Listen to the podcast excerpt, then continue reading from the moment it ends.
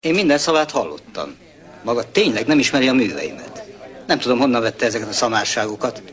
És egyáltalán hogy taníthat maga bármit is a Kolumbia Egyetemen? Istenem, ha minden ilyen flottul menne.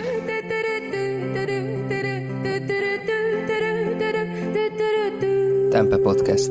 Mindig csak elméletben.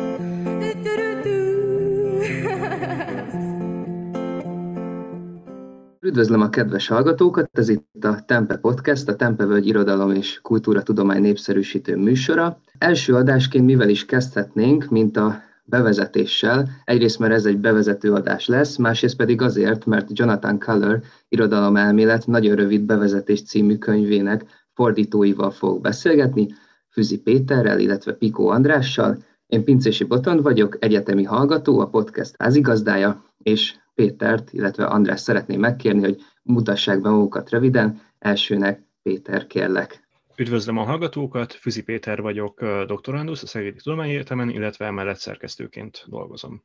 Én is szeretettel köszöntöm a hallgatókat, én Piko András Gáspár vagyok, a Szegedi Tudományegyetemen doktorjelölt a Modern Magyar Irodalmi Programban, és emellett szabadúszó fordító angol nyelvből. Köszönöm szépen. Az lenne az első kérdésem, hogy emlékeztek-e a Color ősélményetekre? Van egyáltalán Color ősélményetek, amikor először találkoztatok Color szöveggel, vagy esetleg amikor már több egyére találkoztatok, de a legnagyobb benyomást tette rátok, és mi lenne az? Nekem a Color ősélményem az egyetem első év első fél évéhez kötődik, ugyanis ennek a könyvnek, amit most lefordítottunk, az első fejezetével, az első fejezetének a fordításával kellett váltani az utalmelmélet vizsgát Kulcsár Szabó Ernőnél, akkor még nem próbálkoztam meg a fordítással, több évfolyam társam próbálkozott vele, és hát így összevetve nagyon fura szövegek jöttek ki ősélményem, nem vagyok benne biztos, hogy van color kapcsolatban, de uh, ilyen szétszórt emlékekből állt össze egy ponton oda a dolog, hogy eljussunk a, a fordításig. Az apostrofé szövegét vettük még a mester uh, fél évek, tehát az egyetemi mesterképzés során.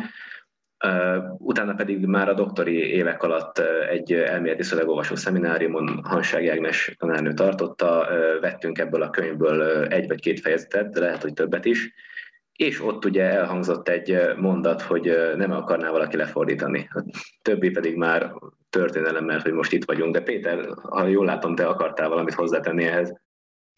Igen, uh, ugye úgy álltunk neki az egészhez, hogy egy-két fejezetet veszünk, és az lett a vége, hogy az egész könyvet végigolvastuk uh, szabályosan, és akkor igen, a könyvfordításának az ősélménye pedig az, hogy uh, Hansági Ági nagyon hangosan és nagyon gyakran hangsúlyozta, hogy milyen jó lenne, ha ez a könyv meg lenne magyarul, és erre Andris jelentkezett, hogy akkor én megcsinálom.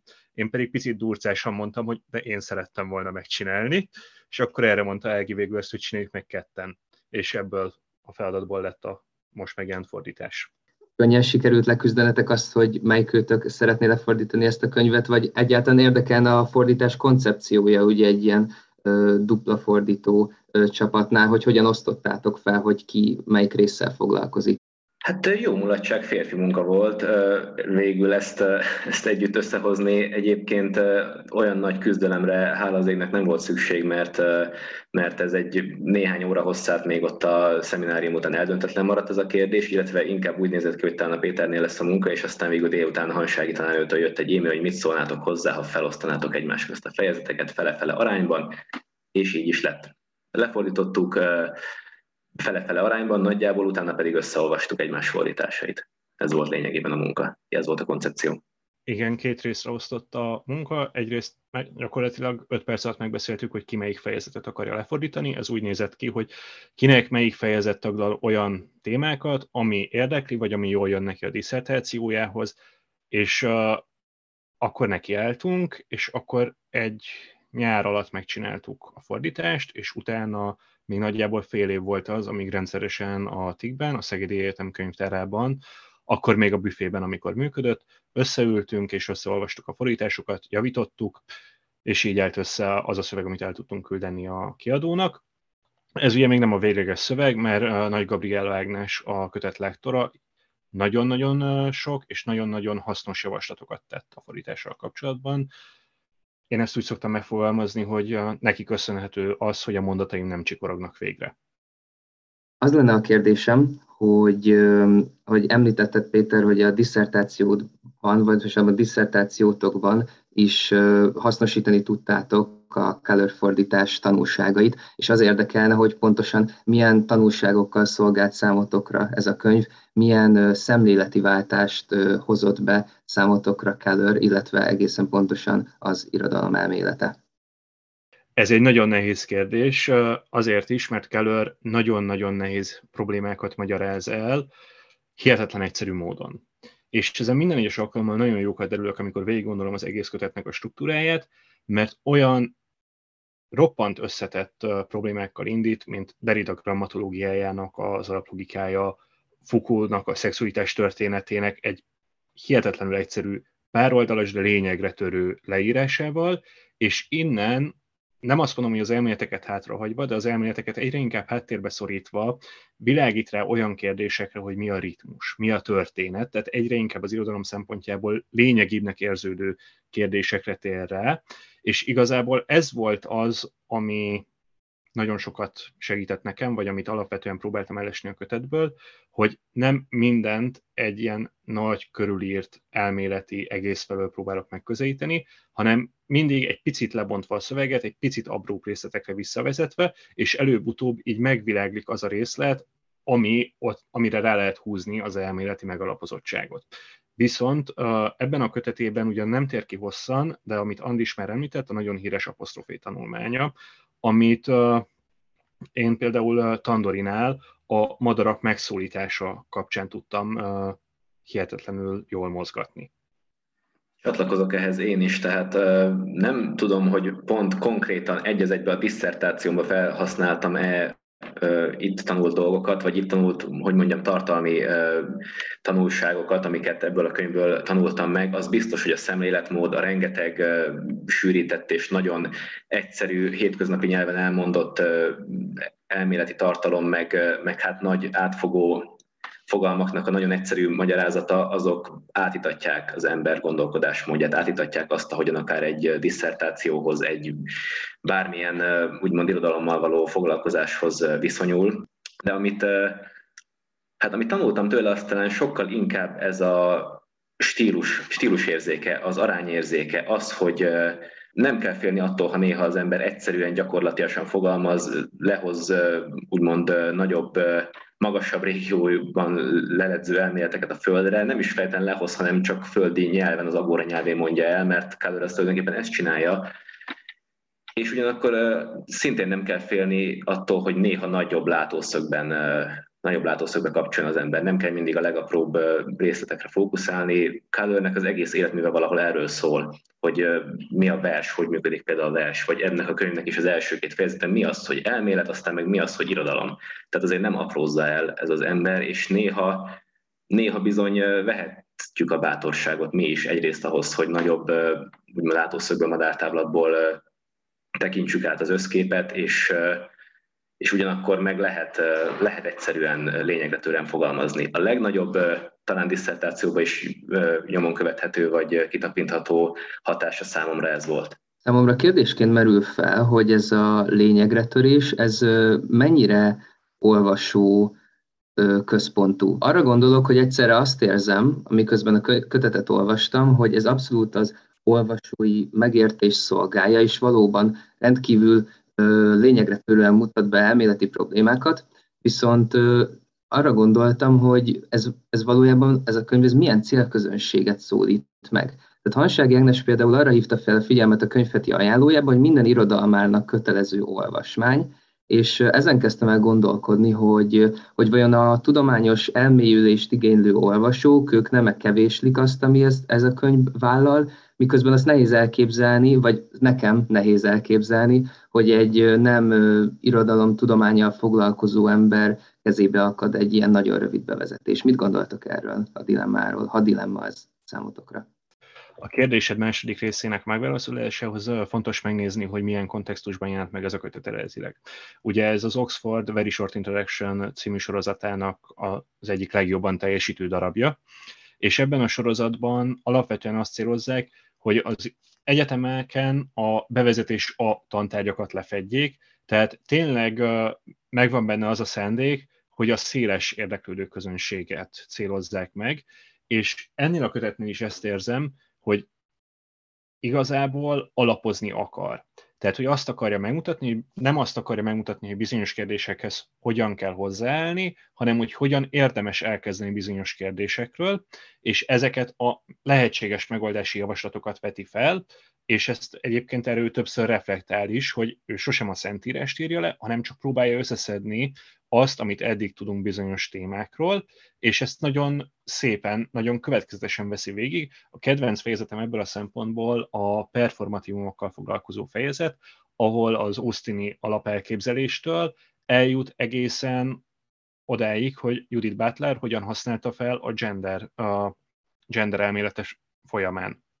Kik a célközönsége? Azt hiszem, hogy az egyetemi hallgatók, az irodalommal foglalkozó egyetemi hallgatók, a doktoranduszok, én ugye doktoranduszként találkoztam vele, és megkockáztatom, hogy az irodalmat tanító középiskolai tanárok is bőven segédanyagként betartoznak ennek a könyvnek a célközönségébe, mert rengeteg olyan szempont van, ami azért, mondjam, a Color által prezentált megfogalmazási komplexitást nem kell nagyon egyszerűsíteni ahhoz, hogy középiskolás szinten is jól hasznosulhasson, jó tanulsággal, akár egy, egy váratlan elmé, elméleti elmélyítéssel szolgálhasson a, a középiskolai diákoknak. Én ugye doktoranduszként találkoztam ezzel a könyvvel, és hát azt hiszem, nem tudom, persze itt az is benne van a kérdésben, hogy ki milyen háttérrel jut el odáig, mennyi infót szed már magára, milyen volt addig a képzése. Nekem elég sok fehér folt volt, amit ezek a frappáns egyszerű magyarázatok, ez a mindenre kiterjedő, átfogó igényű nem is tudom, bevezetés, ez csodálatosan betöltött és, és lefedett. Nagyon sok hiányosságom volt, arra kellett rájönnöm. És hát lehet, hogy ezzel még vagyunk így egy páran. Tehát ezt a könyvet elolvasva azért azt hiszem, hogy könnyebb dolga van az embernek irodalommal foglalkozva, akár a tanulmányai elején olvassa el, akár már a, a doktori évek alatt. Igen, itt érdemes megjegyezni, hogy a könyvhétnek az egyik legjobb élménye számomra az volt, hogy a hozzánk dedikálni jövők egy része középiskolai tanár volt, aki azért nézte ki ezt a könyvet, hogy valamilyen módon be tudja építeni a tantervébe. Ez tényleg egy hihetetlenül felemelő élmény volt. Viszont ez a könyv szerintem a középiskolai diákoknak is nagy segítség.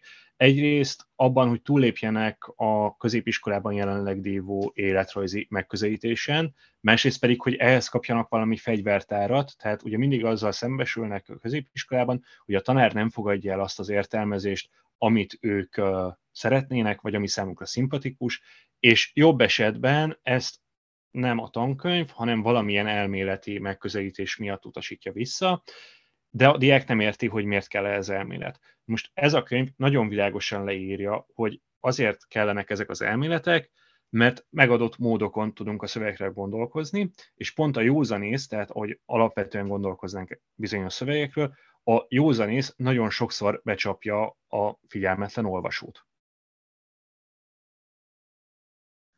Többször elhangzott már a, a, a beszélgetés folyamán az elmélet, és véletlenül sem szeretnék titeket egy olyan csapdahelyzetbe hozni, akkor definiáljuk az elméletet, csak arra vonatkozna a kérdésem, hogy például a már sokat említett apostrofé vagy a líraolvasás color tanulmányhoz képest volt egy olyan benyomásom, hogy, hogy mint hogyha az elmélete jóval, meg, jóval megengedőbb lenne, mint hogyha az elméletet egy integratívabb, egy dinamikusabb fogalom felől fogná meg. Tehát még mondjuk az apostrofét, vagy talán jobb példa a líraolvasás, a líraolvasásnál egész egyszerűen a felállít mestertrópusokat Keller, és az apostrofé megjelenésében kijelöli a lírának a valamiféle definiálhatóságát, tehát ad egy nagyon konkrét értelmezési ajánlatot arra, hogy mit tekinthetünk lírának, és hogyan működik a lírai megszólalásmód, addig az irodalom elmélet az jóval integratívabb.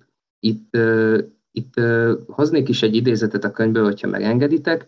Az elmélet fedőnév, ami olyan műfajokat jelöl, amelyek sikeresen teszik próbára, és terelik új irányba más területek meglátásait is, mint ahova alapvetően tartoznak ez hátra segít a, a gondolkodásban nektek ez idézet, hogy ti is így érzitek ezt, hogy ez egy integratívabb irodalmelmélet fogalom, mint amit Kellernél eddig tapasztaltunk, vagy itt van valamiféle váltás az életműben?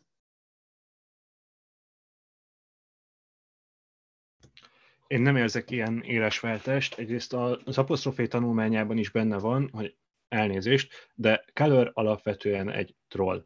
Tehát ő hihetetlenül élvezi azt, hogy ő röhöghet mások rossz meglátásain, és ennek nem egyszer hangot is ad.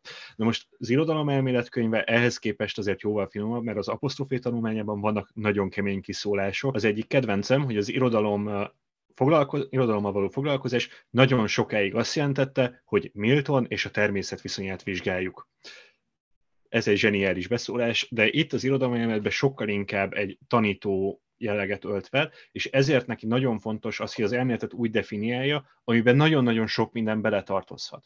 És én nem ezt az idézetet hoztam volna az irodalom elmélet, az irodalom elmélethez kapcsolódóan, nekem sokkal szimpatikusabb azt, amit, az, amit már végtelenszer idéztem, hogy az irodalom olyan, mint egy tenger, amihez folyamatosan hozzárakunk, tehát folyamatosan a fiatalok újabb dolgokat fedeznek fel, a kételkedő idősek pedig megkérdőjelezik a korábbi alapelveiket. Itt nyilván ebbe ő is itt belecsúszik valamennyire, de amire ki akartam lyukadni, hogy ő az elméletet itt nem alapvetően irodalmelméletnek tekinti, hanem ahogy leírja, hogy az elmélet egy olyan külön műfaj, amiben nagyon sokfajta szöveg beletartozik. És itt hoz is most nem jut eszembe pontosan, hogy kitől példa, de hogy ennek a definiálása mert történtek kísérletek, és számára ez az elmélet az érdekes, ami egyszerűen annyira kinőtte magát, hogy nem lehet bekategorizálni konkrét tudományterületbe, vagy konkrét kutatási területbe, mert olyan logikai mintázatok, vagy olyan logikai megoldások találhatóak benne, és ugye erre a példája Foucault szexuál, a szexualitás története, amelyek másút is, másút is hasznosíthatóak. Itt most, hogy megint visszatérjek az első fejezetre, egyrészt vizsgálja Deridának grammatológiáját, ami egy nagyon jól körülhatárolható területen ért el hatásokat, ugye az irodalom, irodalom tudományt ma már nehéz úgy művelni, hogy nem veszünk tudomást erről a könyvről, és ehhez képest pedig a másik példája Foucault, ami a bölcsészettudományok területén úgy általában hihetetlenül nagy hatást tett, és ezt még többször véghez viszi ebben a kötetben egyébként, ugye a korábban említett performatívum, vagy a számomra rendkívül felvillanyozott utolsó fejezet, ahol olyan dolgokat vizsgál, amelyek csak az utóbbi években kezdtek megjelenni Magyarországon, biopoétika, a, a tengerkultúrtörténete, a tengerirodalma, vagy a poszthumán, és ez egyrészt azért volt felvényozó, mert olyan dolgokat mutat be, olyan műveket mutat be, amelyekkel eddig még nem volt szerencsém találkozni. Másrészt azért, mert megmutatja, hogy az elmélet nem csak az, amit mi ma annak hiszünk, hanem bármikor, nem bármelyik, de bármelyik kellően alaposan megírt szövegből lehet egyszer az. Ennek van egy olyan vetülete is, hogy az angol, pláne az angol tudományos kontextusban használatos theory, soul theory, az nem ugyanaz, mint a magyar elmélet, vagy pláne irodalom elmélet, tehát itt van egy jóval tágabb jelentésmező, egy jóval több mindent apránként magába olvasztott fogalmi bázis, vagy egy ilyen, egy ilyen nagy, sok mindent magába, magába csatornázó narratíva. Erre egyébként a további fejezetek ezt a gondolatmenetet elég jól úgymond tovább viszik, mert hogyha az első fejezetben rájövünk, hogy mi minden az elmélet, akkor ideje megbeszélni, hogy mi minden lehet például irodalom. Vagy hogyha ennyi minden lehet irodalom, akkor mi a helyzet a irodalom és kultúratudományokkal, ahol akár ugyanolyan jogon vizsgálhatják Shakespeare szonettjeit, műveit, akármit, mint egy szappanoperát, vagy mint egy repszöveget. Ez egyébként ismét csak visszavezet oda, hogy azért ez a könyv egy angol száz tudományos közegbe született meg, angol száz egyetemi órákon formálódott az anyaga, formálódott az, hogy a Keller hogyan, milyen logika alapján közelítse meg, és ott azért ez jóval régebb volt, a jóval nagyon mélyebben be van ivódva abba a közegbe ez a kultúrtudományos vonal, mint Magyarországon. Jóval inkább ott van például ez a posztkoloniális vonal, nekünk ez mégiscsak egy, hát voltak éppen import cikk, az elmélet integrativitását szerintem ez nagyjából lefedi őnála.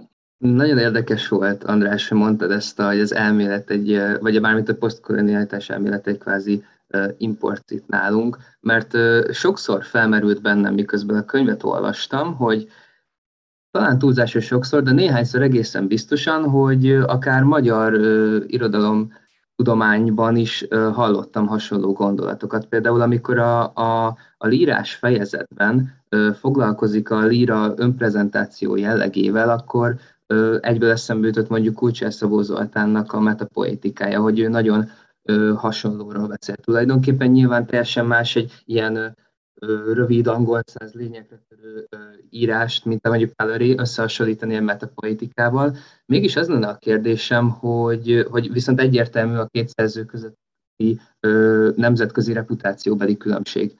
Az lenne a kérdésem, hogy szerintetek mi lehet annak az oka, ha egyáltalán ezt meg lehet indokolni, nem feltétlenül a, a két műnek a, a, a kontroll instanciájában, hanem úgy általában véve, hogy, hogy mondjuk Color ennyire népszerű tud lenni, hogy ez főleg inkább a szakmai elmélyültségéből adódik, vagy inkább a tudomány kommunikációjából. Esetleg mindkettőből. Szerintem alapvetően a tudományi kommunikációból adódik, itt megint arra utalnék, hogy ez egy népszerű sorozatban jelent meg. Másrészt pedig ott van az, hogy uh, van bennünk egy ilyen öngyarmatosító jelleg, sajnos. Tehát, hogy Magyarországon nagyon szeretünk átvenni külföldi elméleteket, de ennek külföldön nincs meg a tükörképe, tehát hogy a magyar elméletek nehezen áramlanak kifele. Azt érdemes lenne megnézni, hogy egy-egy külföldön népszerű magyar irodalomtudományos eredmény minek a következtében érte el ezt a hatást. Hogy ki hogyan lesz sikeres vagy népszerű egy adott területen, az itt szerintem a Keller esetében ugyanolyan reménytelen vállalkozás lenne visszakövetni, megpróbálni kinyomozni, mint nagyon sok más esetben. Az biztos, hogy ha angolul írsz, akkor többen fognak olvasni eleve, mint ha magyarul, pláne, hogyha angol nyelvterületen már úgymond szereztél egy, egy nevet az egyetemi munkásságoddal, egyetemi oktatói, vagy bármilyen tudományos munkásságoddal. Ez egy, ez egy tudománynépszerűsítő sorozat, amiben ez megjelent. Egyébként nem az egyetlen a nagyon rövid bevezetés, amit Keller írt, mert Roland Barthesról is írt egy nagyon rövid bevezetést. Szerintem, szerintem az, hogy az ő népszerűségének mi a titka, azt itt reménytelen most, hogy, hogy kinyomozzuk. De, de mindenképpen egy, tehát amennyire én elfogultam, meg tudom ítélni ez a könyv alapján, azért ez egy, egy méltó és megérdemel dolog és érdemes még arról is beszélni, hogy mennyire importálhatóak a magyar közegbe ennek a könyvnek az eredményei, vagy ennek a könyvnek a passzusai. Itt Amin Andrissal nagyon sokat gondolkoztunk, hogy van egy rész, ahol a matricák egymásra halmozódó jelentésrétegeit elemzi, tehát hogy hogyan jön létre az, hogy dobjunk atomot a bálnákra Jézusért, itt ugye különböző már korábban létező matrica szövegekről értekezik előtte, és itt felvetődött az az ötlet, hogy hagyjuk ki az angol megfelelőket, és a kétfarkú kutyapártnak a matrica kampányát használjuk fel a magyar fordításban, ezt végül elvetettük, viszont uh, érdemes megemlíteni azt is, hogy ennek a sorozatnak a hatására, vagy legalábbis részben ennek a sorozatnak a hatására, mert van kísérlet egy hasonló magyar sorozatra. Most az akadémiai kiadónál fut a Betekintés című sorozat, ami nagyjából hasonló hosszúságú könyveket jelentett meg, egyenlőre még csak digitálisan, és ott például Nádasdi Ádám mesél a nyelvészetről, vagy Kokas Károly a könyvtártudományról, rendkívül népszerű formában és rendkívül közérthető formában. Az lenne a kérdésem, hogy a fordítás technikai példa, amit felhoztál, az nagyon megkapott, ugyanis ugyanis észrevettem, hogy a könyvben a Gólya Gólya Gilice című mondókát használjátok ö, példaként, ami, ami tudtam egy, egy magyar mondóka, míg előtte ö, mindegyik példánál az angol megfelelőit ö, fordítottátok le mindegyik, ö, amik a könyvben előjött, és ez lenne a kérdésem, hogy mi ennek a kivételnek az oka. Ott eredetileg a Peace szövegű angol mondóka állt, amit persze le lehetne fordítani magyarra, de nem értenék. Tehát, hogy egyszerűen nincs benne a magyar köztudatban, nem lenne meg az a ritmusa a szavaknak, ami ahhoz kell, hogy át lehessen adni, hogy itt a ritmus és a rím révén hogyan átad jelentést, amit itt Keller magyaráz, hogy nem tudjuk, hogy mi az a porics, amikor ezzel a mondókával találkozunk három-négy évesen, de azt már tudjuk, hogy meleg, hogy meg kell fújni ezt lehetetlenség lett volna átadni, és ezért inkább egy olyat vettünk elő, amit mindenki ért, mindenki ismer, és hasonló élethelyzetben találkozott vele, tehát, hogy nem tudjuk még. Sejtjük, hogy hogy néz ki a gólya, nem tudjuk, hogy mi az a girice, de azt tudjuk, hogy a török gyerek megvágta. És hogy ez a kettő így összetartozik a, az emberek fejében, és itt a, meg kell tennem azt a gesztust, hogy Andrist egy picit dicsérjem, mert egyébként a versfordítások nagy része, ami nem volt meg magyarul, az mind az ő munkája, hihetetlenül jó munkát végzett vele, főként az Inversnade című vers volt az, amit remekül lefordított, és remélem, hogy egyszer a teljes verset megcsinálja végre magyarul. Megtörténhet egyébként, ez bőven megtörténhet. Ez volt mindkettőnek az első nagyobb, nagyobb évű, nagyobb terjedelmű fordítói munkája, és azért, ahogy az ember, az ember az az mi egy kicsit belerázódik és belejön, úgy apránként kiderült, hogy van azért itt valamekkora játéktér, van valamennyi lehetőség kielni magunkat fordítóként, próbálkozni új dolgokkal. Esetleg a Keller által feldobott labdákat, a trollkodást, amit Peti már említettél, azokat megfelelő módon leütni magyarul. A, az, hogy a Gólya Gólya Gilice cével adtunk vissza végül egy angol mondókát, ez történetesen Péter leleménye volt, Péter fejezetében van, de, de nagyon sok ilyen, hát ilyen kellemes pillanat, vagy kellemes ilyen fordítói szakmai kihívást adott ez a szöveg. Tehát ugye a vers, vers részletek, amik nem voltak meg magyarul két darabban egyébként az Inverse kívül még egy, annak a lefordítása egy nagyon örömteli kihívás volt, eleve 19. századi skót dialektusban íródott nyelvről van szó, tehát a burn szó az nem azt jelenti, hogy égni, hanem hogy patak, ilyenekre rá kellett jönni, akkor akkor vannak ilyen trükkök, hogy, hogy fölismeri az ember az irodalomi jelleg egyezményes jeleit.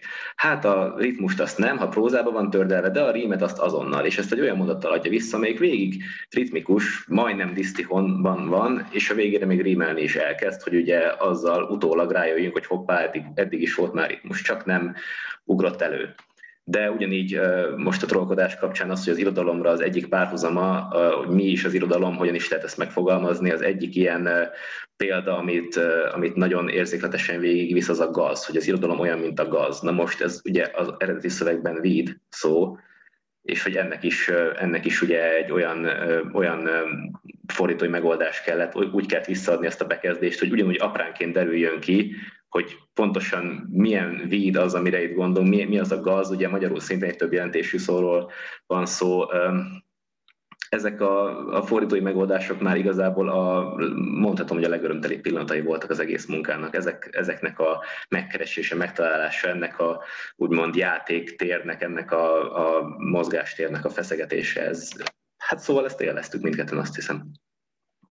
És említettétek még, még korábban, azt hiszem Péter, te említetted, hogy, hogy amikor az elmélet beépül, vagy amikor elkezdi mozgatni akár a hallgatóknak a, a fantáziáját, és hogy ezt is egy ilyen, ilyen dilemmaként veszti fel Keller, ami számomra is nagyon, nagyon izgalmas, hogy, hogy akkor most az elméletnek tulajdonképpen a haláláról vagy a diadaláról kellene beszélnünk és ez nagyon érdekes, amikor mondjuk magyar nyelven egy ilyen könyv megjelenik, hogy ez melyik mellett teszi le tulajdonképpen a voksot. Ugye, ha jól értettem a, a Kellőférte artikulációt, akkor az lenne a lényeg, hogy, hogy azt mondja, hogy azt a kérdést veti fel, hogy amikor elkezdi mondjuk a kritika, már így a kritika nagybetűvel használni, használni egy elméletet rendszeresen, akkor vajon, és annak a belátásaival él, azt, amit mondta a feminista kritikát hozza fel példaként, hogy gyak, gyakran mondjuk a bizonyos um, feminista szólamok már nem tekintik értéknek azt, amit korábban, korábbi feminista hullámok elértek, ezt hozza fel példaként. Tehát, hogy ez lenne a kérdésem, hogy ti hol foglaltok állást, ugye most itt a, az elmélet haláláról kell beszélnünk, vagy inkább a diadaláról? Ez azért nagyon érdekes rész, mert az az első kiadásban nem volt benne. Tehát ez csak a második kiadásba foglalta bele Keller. Nagy eséllyel az is benne volt, hogy közben ennek a könyvnek a hatására az elmélet valamennyire jobban el tudott terjedni, és egyszerűen már kevésbé vált fontossá ezeknek a kérdéseknek a tárgyalása, hiszen az ismeretük eleve alapnak számított egy idő után, és itt ennyiben érzem, hogy az elmélet haláláról kellene beszélni, hogy már azért válik kevésbé fontos az elmélet hangsúlyozása, mert az egy stabil hivatkozási alappá vált időközben. Ez egyébként Magyarországon is nagyon szépen végigkövethető, ha mondjuk megnézzük a 90-es évek közepén született irodalomelméleti szövegeket, azok még nagyon hangsúlyosan tárgyalják, hogy honnan merítenek. Még az utóbbi időszakban már inkább arról van szó, hogy csak egy lábjegyzetben oda bökik, hogy mint azt mindenki tudja. Nyilván túloztam, de érthető, hogy mire célzok. És ennyiben nehéz arról beszélni, hogy az elmélet halálát és diadalát külön lehetne választani, hiszen az elméletnek ez a hangsúlyos eltűnése, amit Keller az elmélet halálaként apostrofál, voltak éppen ez lenne az elméletnek a diadala. Legalábbis ő így közelít ez a kérdéshez. Ez megint egy olyan dolog, amit nem dönt el, hanem feltárja a dialektikusságát és az összetettségét, mint ahogy annyi minden más kapcsán. Ennek a könyvnek nagyon-nagyon jó érzéke van a szerzőnek már, mint a könyvben nagyon-nagyon jó érzéke adagolja az ilyen dialektikus dolgokat. És az elmélet halála vagy diadala, hát igen, is is, egyik által a másik, és viszont beteljesülése, átlényegülése, vagy csak egy újabb fázis, amiben belelépett, szerintem ezt ugyanúgy ugyanolyan termékenyen hagyni nyitva, mint azt, hogy mi az irodalom, vagy hogy pontosan egy, a történetek által megismerjük el a világot, vagy inkább torzítanak a történetek. Rengeteg sok ilyen, ilyen nagyon-nagyon termékeny és nagyon jó gondolkodásra ösztönző dialektika van ebben a könyvben. És alapvetően szerintem ezekre épít végig, erre a közelítünk valamihez, nem érjük el, de a közelítés a lényeg erre a mechanizmusra. Igen, én is a, a bevezető részben azt éreztem, hogy amikor a közös gondolkodás örömteliségéről beszél, akkor tulajdonképpen meg valahogy egyfajta ilyen olvasási ajánlatot is ad, ad a könyvhöz. Keller. Péter említetted, hogy, hogy, hogy volt egy rész, ami korábban nem volt benne, és hogy én is azt néztem, hogyha jól emlékszem, az első kiadás az 97-es, és utána később kijött a második kiadás, amiből ti már dolgoztok és abba belekerült, azt írta az előszóban Keller az esztétika és, bocsánat, etika és esztétika című fejezet, amivel ugye beszéltél is, hogy, hogy ma megjelenik a posztumán is a ma is trendképes um, irodalmi irányzatok, hogy érzek egyfajta törekvést Kellerben a, a, a trendekre. És abszolút ez a fajta lényegre törő nyelvezete is, mint hogyha megcélozna egy ilyesfajta szándékot. Az lenne a kérdésem, hogy, hogy ti most 2022-ben mennyire érzitek napra késznek azt, bár gondolom, hogy nem fordítottátok volna hogyha nem éreznétek napra késznek, de valójában az lenne a kérdésem, hogy hosszú távon szerintetek mennyire lesz meghaladott ez a könyv, és mennyire lesz ez használható. És hogy valóban jól érzem-e, hogy, hogy van egyfajta ilyen trendérzékenység az utolsó fejezet, tehát az, az etika és esztétika betoldásával. Ennek a könyvnek azt lenne a legjobbat, hogyha idő, egy idő után meghaladott lenne. Egyszerűen azért, mert pontosan arra buzdít, hogy folyamatosan tovább gondolják a benne feltett kérdéseket. Nem is akarja megválaszolni ezeket a kérdéseket, hanem ahogy említetted, a közös gondolkodásra buzdítja az olvasókat. Tehát simán el tudom képzelni, hogy akár az angol kiadásnak is, és ha van rá érdeklődés, akkor miért ne csinálnánk meg újra és újra. Tehát akár az angol kiadásnál is folyamatosan újraírja, és ez nem csak úgy kell elképzelni, hogy mindig beletesz egy trendérzékeny fejezetet, erre még válaszolni szeretnék, hanem akár vissza is megy, és átírja az egyes fejezeteket.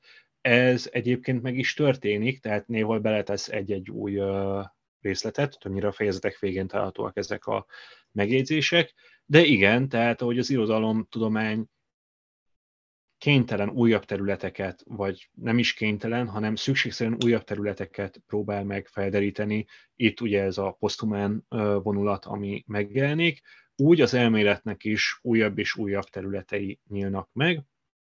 Itt, ami nekem nagyon hiányzott a könyvből, az pont mondjuk egy digitális bölcsészettel foglalkozó rész.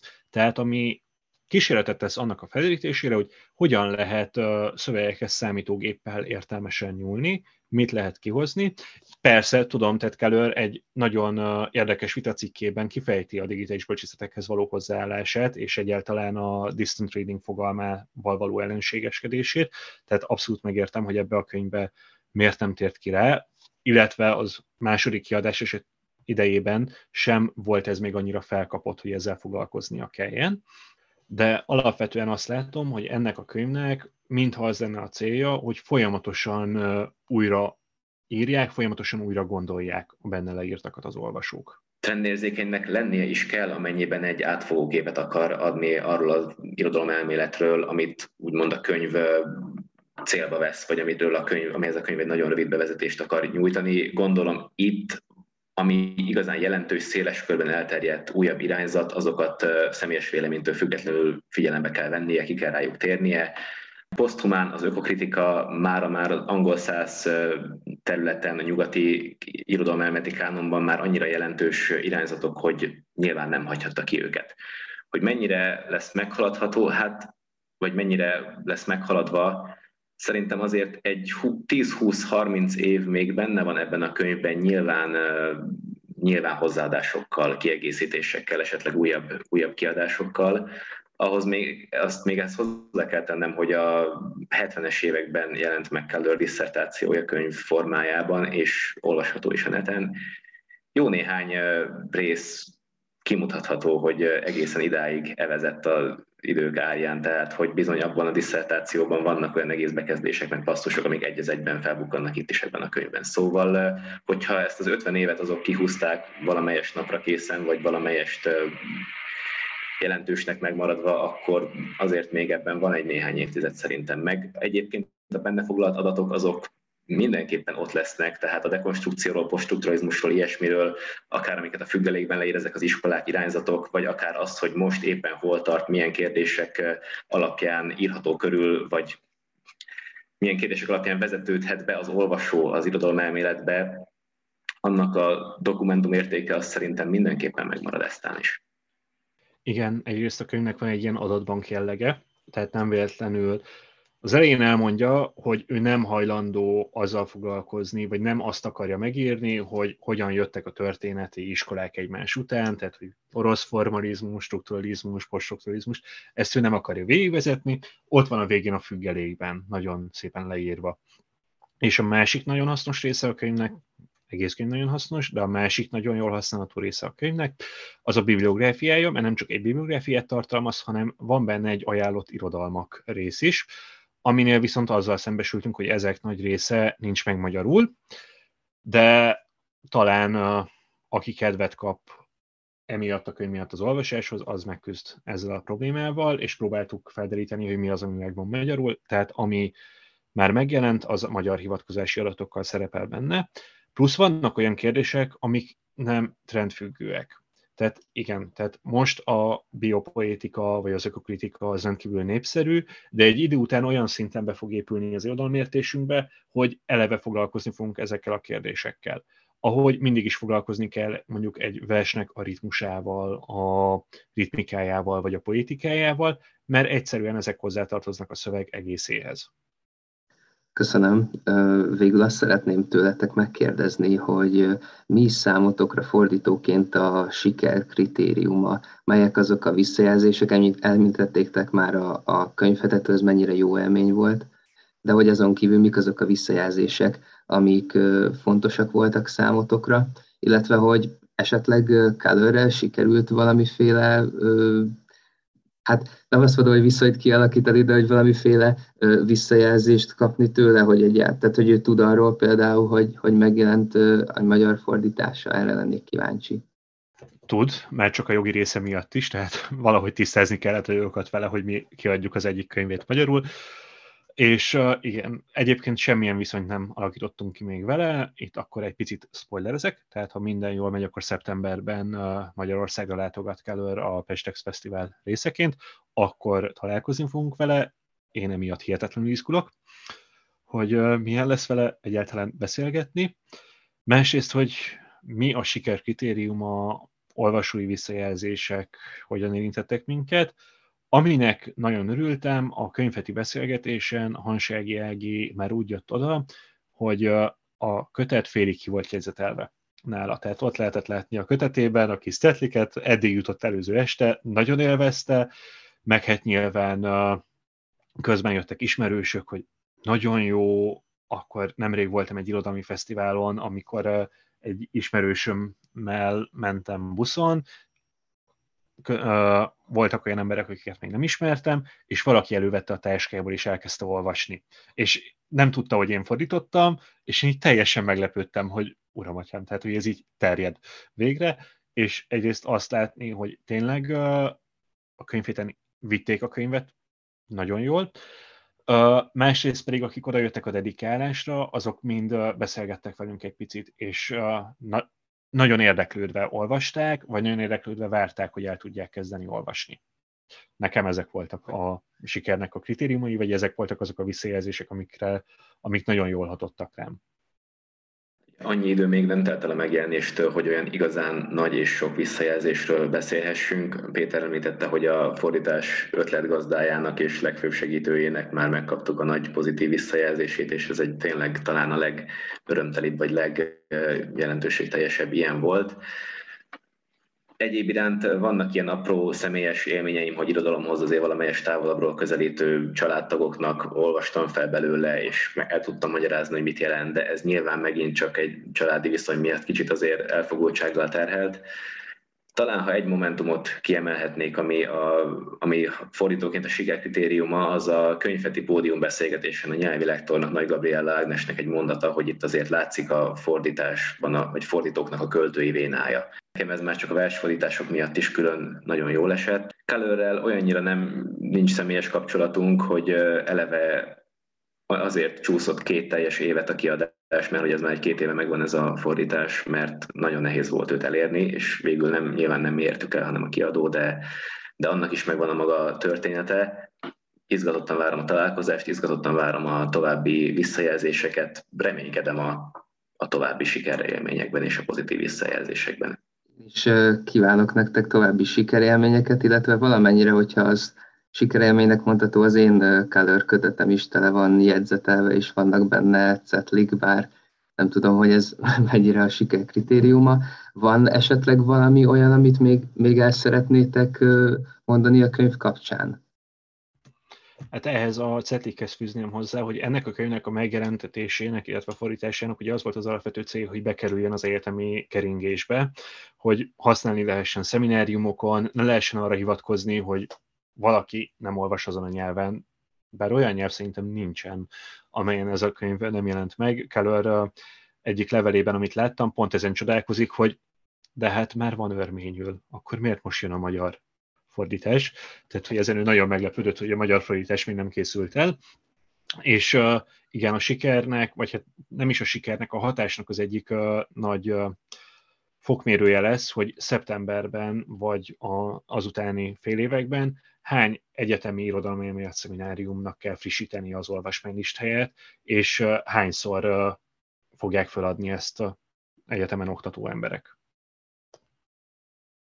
Nagyon szépen köszönöm, hogy eljöttetek, nagyon szépen köszönöm a beszélgetést Füzi Péternek, illetve Piko András Gáspárnak, Jonathan Keller irodalomelmélet című kötete fordítóinak, illetve szeretném megköszönni a műsor szerkesztőjének, Mészáros Mártonnak is, illetve a kedves hallgatóknak a kitartó, és reméljük, hogy elmélyült figyelmét. Sziasztok!